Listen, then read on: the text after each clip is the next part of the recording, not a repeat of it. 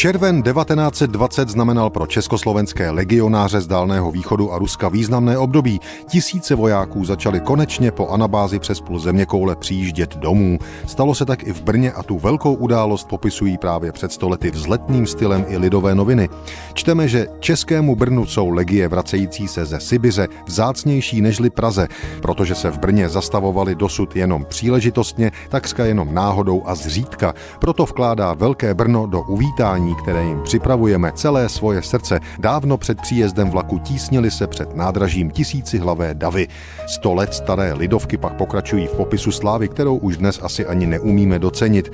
Když před 2:30 legionářský vlak vjížděl do nádraží, zahrála hudba obě národní hymny a obecenstvo vypuklo v nadšený, nekonečný jásot. Oficiální uvítání nemohlo se pro nedostatek místa vykonati na nástupišti, i bylo tedy venku před nádražím. Obecně překvapilo statné vzezření legionářů a jejich bezvadná výstroj a výzbroj, železná a přece dobrovolná kázeň byla patrna z každého jejich pohybu. Tak bychom rádi viděli republikánskou a demokratickou armádu. Nutno dodat, že do Brna 19. června 1920 dorazila 2. divize legionářů. Lidové noviny pochopitelně referují o den později.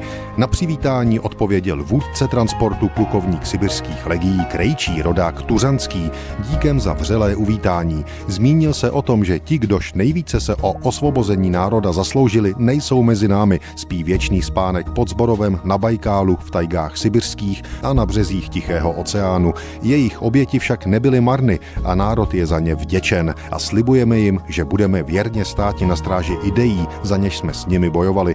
Jsme hotovi k další práci. Poměry ve své vlasti známe dosud jenom z novin a ty zprávy nejsou tuze potěšitelné.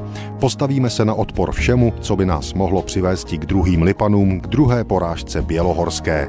Tolik legionáři, kteří měli to štěstí a právě před 100 lety dorazili domů. V té chvíli jich ale na cestě bylo ještě mnoho. Poslední transport z Dálného východu dorazil až v listopadu 1920.